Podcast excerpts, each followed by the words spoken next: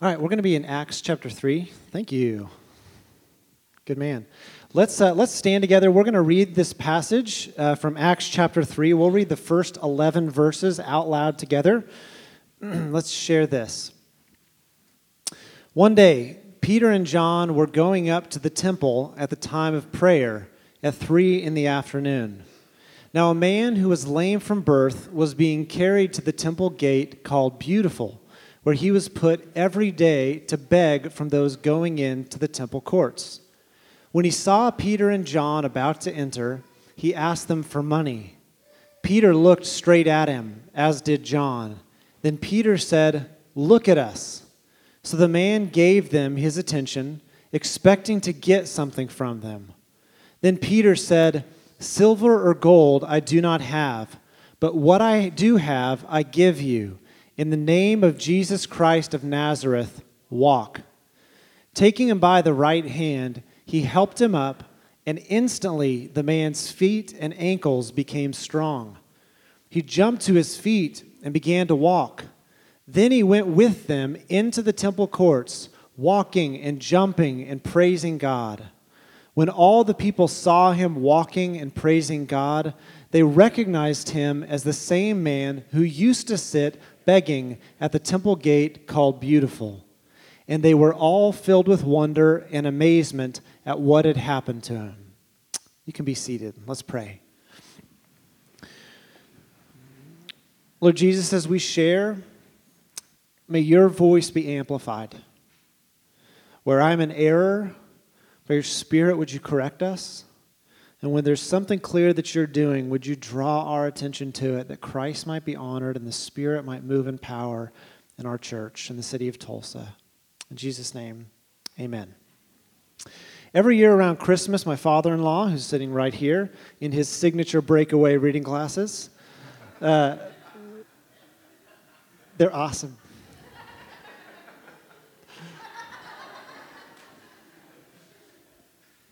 That's what we'll do for Easter next year. Instead of seeds, we're going to hand out breakaway reading glasses to everybody. Every year uh, around Christmas, Bob, uh, because he's sadistic, goes and buys a thousand piece or more puzzle.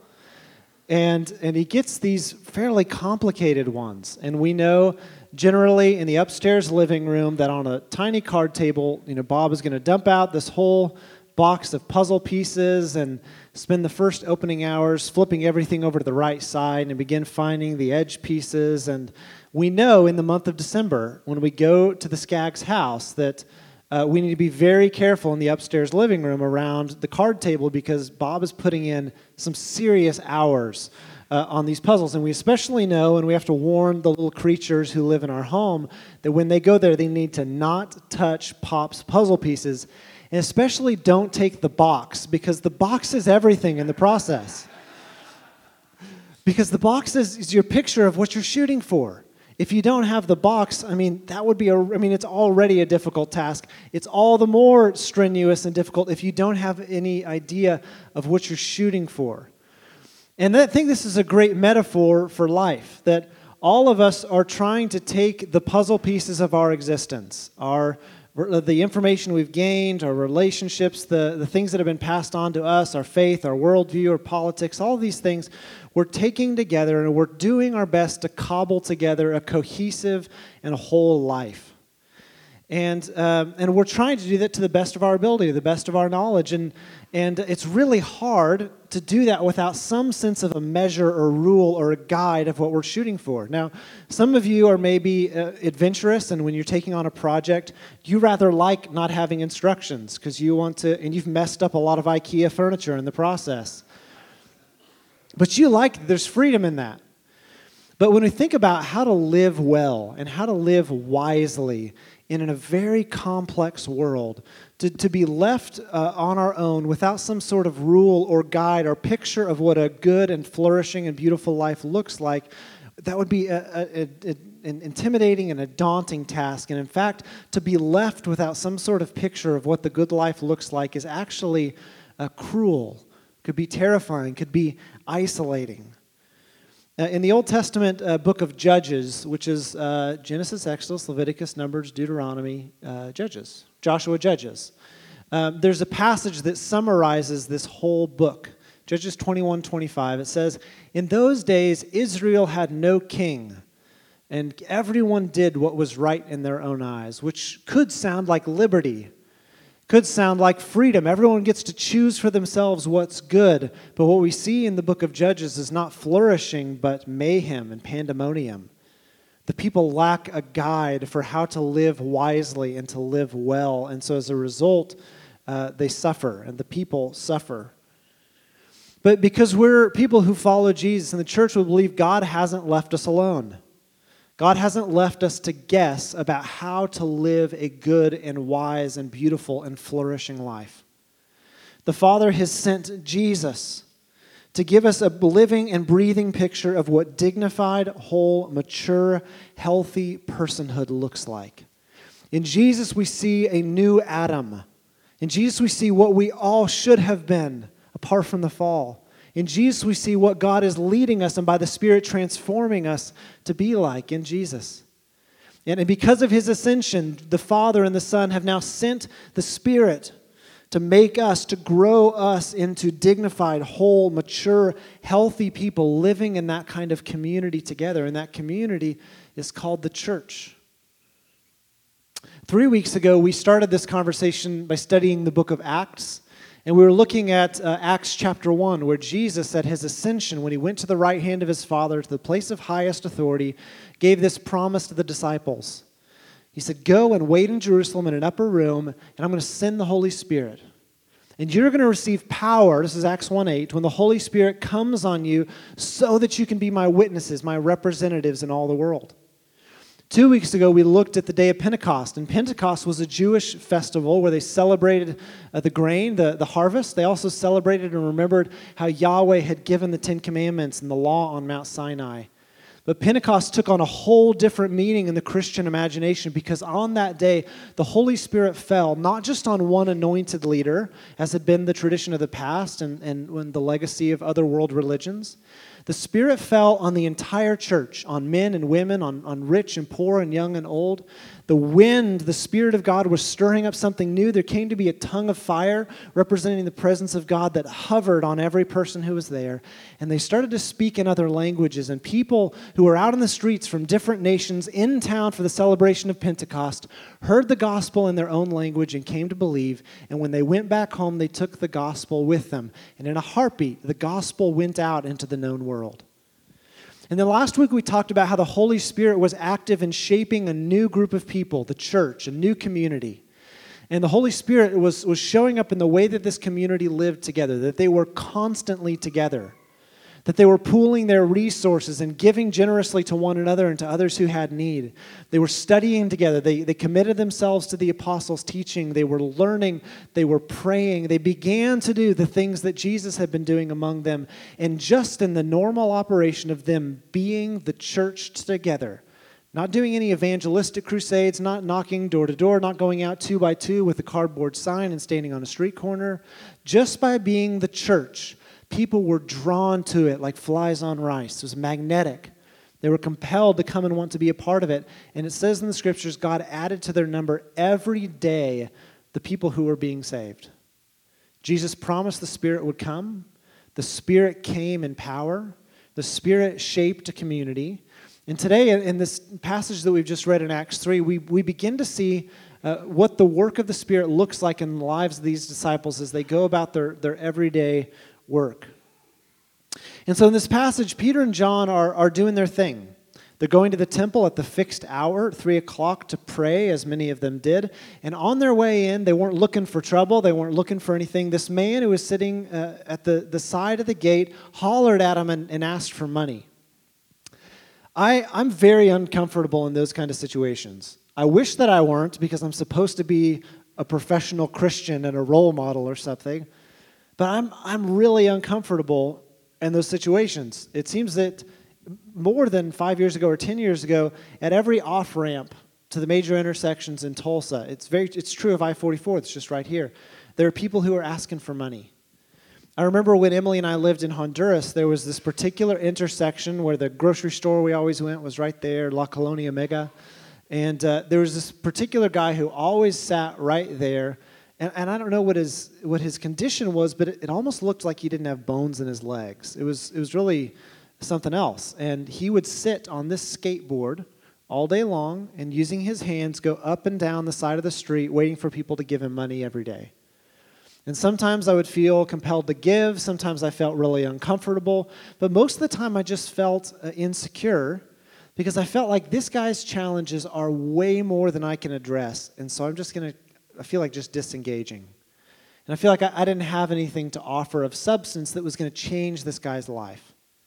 Well, Peter and John are in this situation, and, and what do they do? It stood out to me, and maybe you noticed it in the reading of the text, that when the guy hollers at them, they look directly at him. Peter and John look directly at him. They make eye contact. And the guy who's accustomed to being looked down on and probably looking down on himself has his head on the ground. They say, Look at us. They make eye contact. And Peter and John say, Look, we don't have any money, but I'll tell you what we do have. And say, In the name of Jesus, get up. They grab him by the right hand, they pull him up, and everybody freaks out and they go berserk. Because this guy's been sitting here. He's been lame from birth. He's 40 years old. For 40, can you imagine 40 years being, uh, being lame? What's so fascinating and amazing about this to me is what the disciples are doing follows perfectly the example of Jesus. If you read the Gospels, this happens many times, where Jesus takes some kind of action, the people follow up his action with questions, and then he has the opportunity to teach or to tell the good news in response to their questions. So the people elect to be students of Jesus because they've seen what they've done, what he's done, they're curious and they follow him. Which is precisely what happens in this passage. The disciples, minding their own business, run into a situation. They're presented with an opportunity. They heal this man. They take action, and then they go to temple to worship. And people follow up with them and they say, "What on earth is the deal? How did you do this?" And the answer, they're given opportunity to give an answer, and the answer is the story of God. It's the gospel. It's everything that's going on with Jesus. They told how Jesus was crucified and handed over, resurrected, ascended to the right hand of the Father. Oh, and he's coming back to restore all things. That's in this chapter. They acted. The people followed up with questions, and then they had an opportunity to respond with the gospel, which I love most pastors would pay money and beg for someone just to come to them, but the disciples didn't have that kind of problem. They did their thing. And the Lord sent people. In fact, the people were chasing them to have what they offered and to understand what was going on there, because that's just otherworldly. The other compelling thing is that the disciples are not only following the example of Jesus, they're doing the stuff that Jesus did, which we shouldn't be surprised by because he said that would happen. This is from John 14. Jesus said, Very truly, I tell you, whoever believes in me will do the works I've been doing. What was Jesus doing when John the Baptist sent his followers to Jesus and say, Are you the one? He said, Well, tell them what you've seen. The lame are walking, the blind are seeing, the dead are coming back to life. Jesus said, Whoever believes in me will do the works I've been doing, and even greater things than these, because I'm going to the Father. Jesus is talking about his own ascension. Going to the Father means he's going to the right hand of his Father to pray for us, to intercede for us. And if he's at the right hand of the Father, that means he'll send the Spirit to us to empower us to do these very things. The stuff he did, we're to do. And according to Jesus, even greater things than this. But sadly, we've long since given up on the promise that Jesus' words were true. We've long since given up, at least in the American church. We've given up on the hope of the power of God being actively at work in our community. And we've replaced the power of God with noise and with lights and clutter and busyness and programs and branding and politics doing anything and everything to attract and compel and beg and legislate people to care about the things that we care about and believe in the things that we believe in. Selling God and selling church like a used car or like a, like a, a timeshare in Clearwater, Florida. A lot of you have heard me reference this uh, um, story called Revival in the Hebrides, this really poorly ed- edited and written book which I'm giving out at the end of service, by the way. I have a couple coffees. It's a horribly edited book, but it tells a powerful story of the church in Scotland and these isles called the Hebrides in the early 1950s, uh, where the church was dead and God's Spirit moved in power and gripped people's attention and imagination. And hundreds of thousands of people, apart from some kind of official ministry of the church, came into a truly transformative relationship with Jesus. And it caught the world's attention. And Duncan Campbell was an evangelist who came in after this revival had begun. And he was really just a witness of it and, and, an ambassador for it, going throughout the world and telling the story of what God did among the Scots. And in commenting on uh, typical revivals, when we think of them in the American church and the Western church, he said this. He said, It's my own deep conviction that the average man or woman is not going to be impressed by our publicity, our posters, or our programs. But let there be a demonstration of the power of the Spirit, and at once men and women are arrested. And I think this is just as true as it was nearly 70 years ago. Nobody cares about our programs. Honestly, nobody cares how good the preaching or the music is. Nobody cares how entertaining, you know, whatever it is that we offer. They just don't care. We're used to being sold things but let people encounter the presence of the living God. Let people see something that grabs their imagination, and then they're going to be chasing us down. But we've long since given up on that. I hope we haven't. This has been our ambition in launching Cornerstone. And I want to be really clear that there's no arrogance in this, nor, nor are we being naive about if we just will it to be true, we can make it happen. Our ambition has been to, to do the stuff that Jesus said, to believe the stuff that Jesus said to be true. He said in John 15, 5, I am the vine, you are the branches. If you remain in me, if you're connected to me, and I'm connected to you, your life is going to bear fruit. Apart from me, you can do nothing. And so that's been our invitation the last five, six months is guys, there's, there's one thing we've got to nail together. That's being attached to Jesus, being in relationship with Jesus. If we, get, if we miss, like if we get one thing right, let that be it. And as we've continued into the next part of the story, looking at Acts, we find that remaining in Jesus and keeping step with the work of the Holy Spirit is our, is our high calling and our first calling as a church. Jesus said, You'll receive power when the Spirit comes. And so we've been creating space to, to pray and, to, and yearning together for the Holy Spirit of God to move in power in a way that we couldn't manufacture or coerce on our own. And we want to actively give up on this temptation to build the community and the church the way we know how, which is by selling and by pushing and by force, and praying that this community would be established not on the strength of a personality, but on the strength of the power of God at work in our lives. Hoping and yearning and waiting and groaning in prayer together that God would do that kind of work. In the 13th century, uh, Pope Innocent II was the Pope, and Thomas Aquinas, whom perhaps many of you have heard of, was a, a theologian and active writing at the time. He wrote The Imitation of Christ, that maybe you've heard of.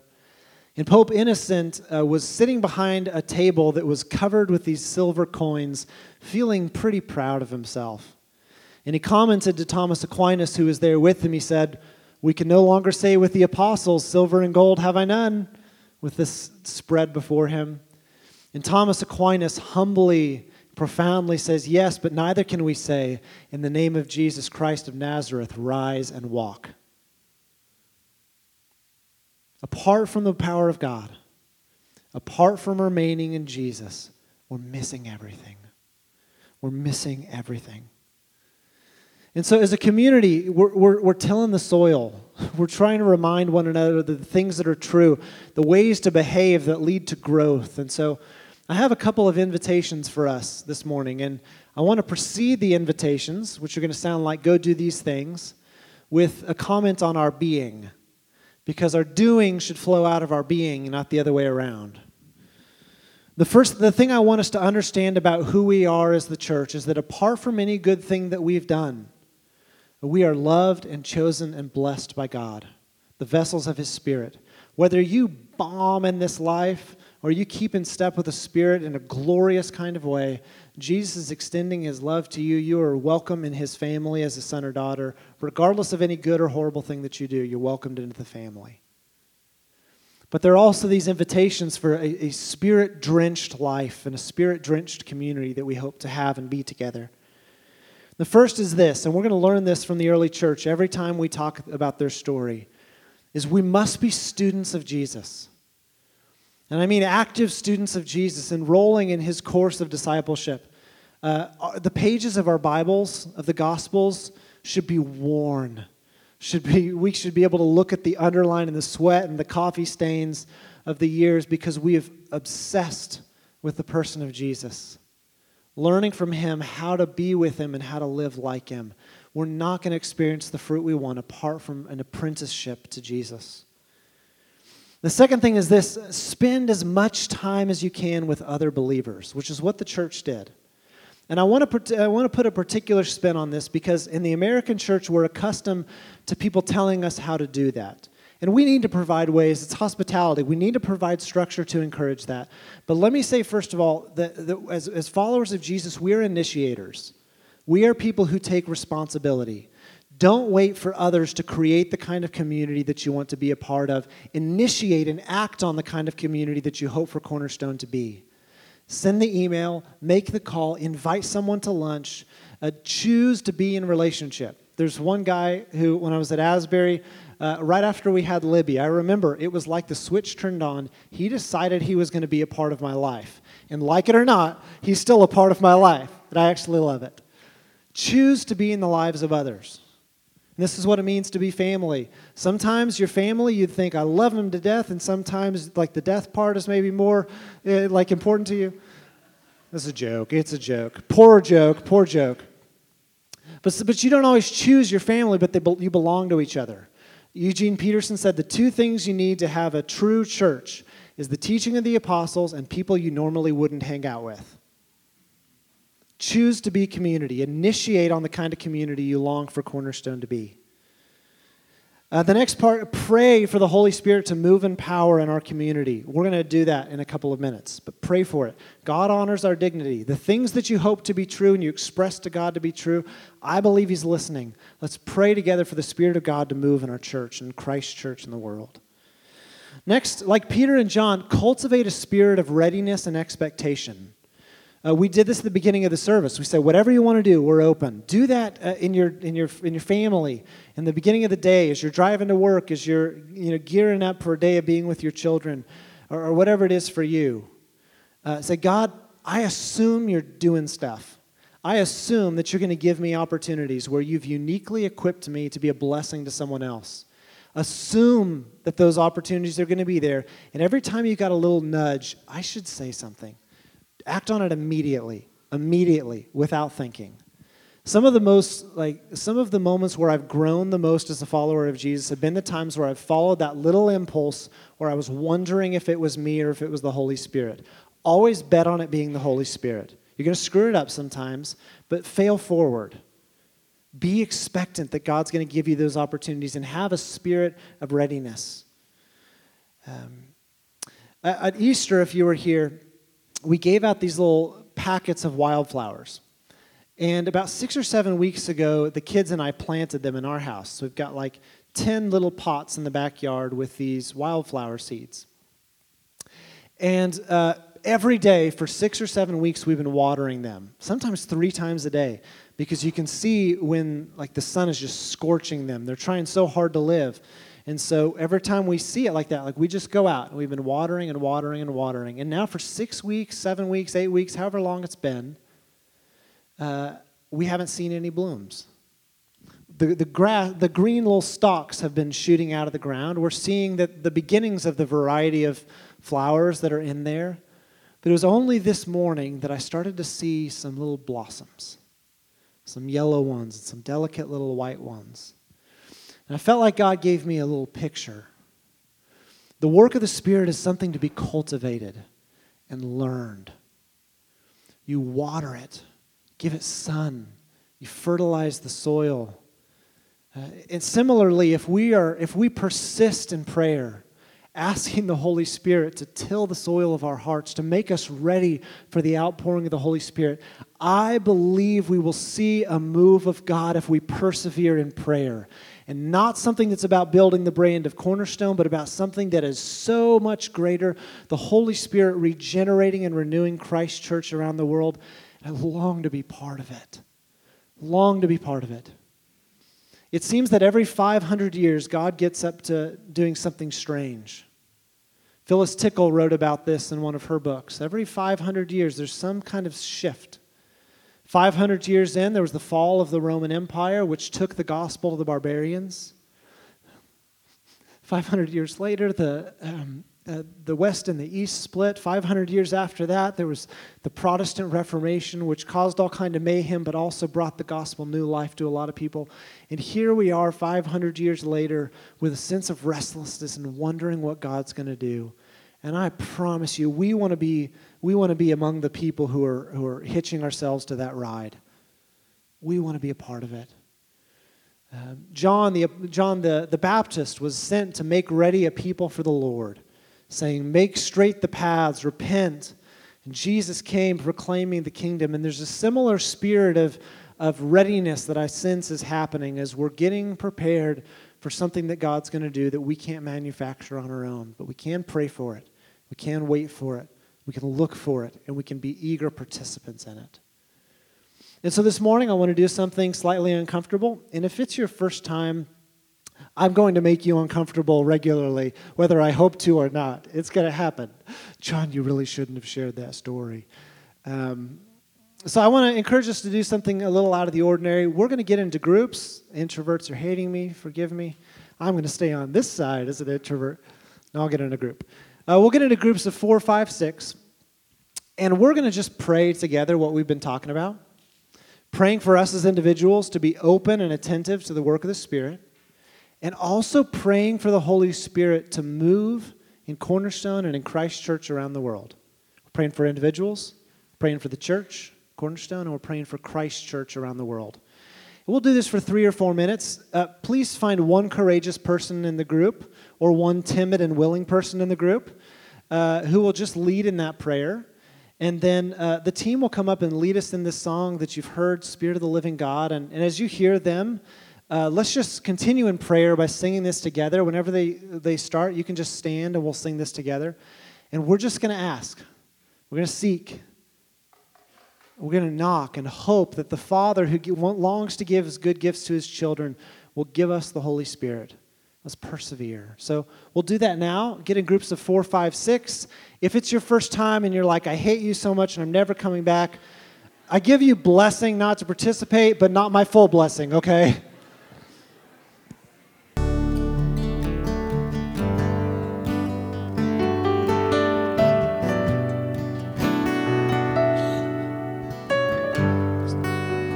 Lord Jesus, whatever you want to do in this church, we say yes in advance. You got a blank check with us. Whatever you want to do, we say yes. Come, establish your reign in our hearts and in our community, in our world.